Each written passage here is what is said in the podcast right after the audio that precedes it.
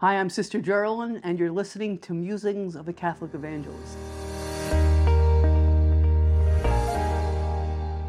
Many years ago, one of my teacher colleagues um, had a bulletin board, and what she did was she uh, picked up or showed baby pictures of her students. And in the middle of the bulletin board was her own baby picture. Eh, maybe she was maybe seven or eight, a little younger than her, her students because she was teaching, teaching sixth, seventh, and eighth graders at the time. And I looked at her and I went, That's you? She went, Yeah, I was ugly ducky, duckling. So this beautiful woman who was a Irish dancer, okay, she was elegant and graceful.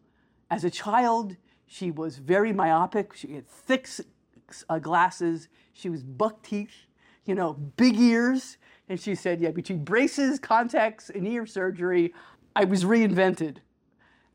And she goes, I show that to my students, especially to the girls, my students, who wonder about how they're going to look when they're older and think that this is what they have, is all what they're going to do as an encouragement.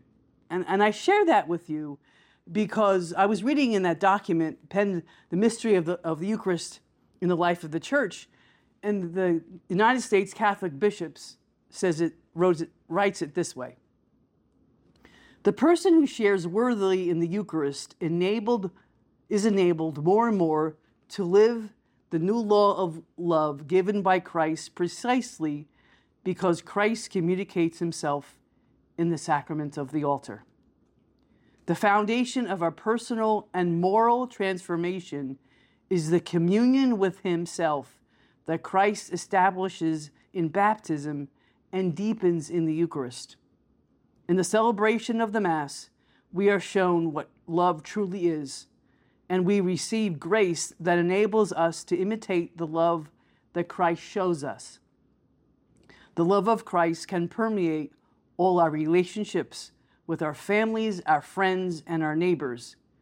It can also reshape the life of our society as a whole. Our relationship with Christ is not restricted to the private sphere. It is not ourselves alone. The very solidarity or communion in Christ's self giving love that makes the church and makes us members of the church orders us beyond the visible community of faith to all human beings, whom we are to love with the very same love that forms our communion with the Lord.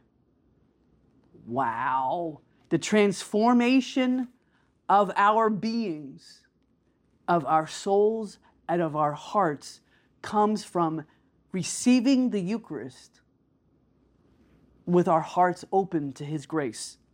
There's a healing and a peace. If we really believe that and really open ourselves to that grace, there's a transformation.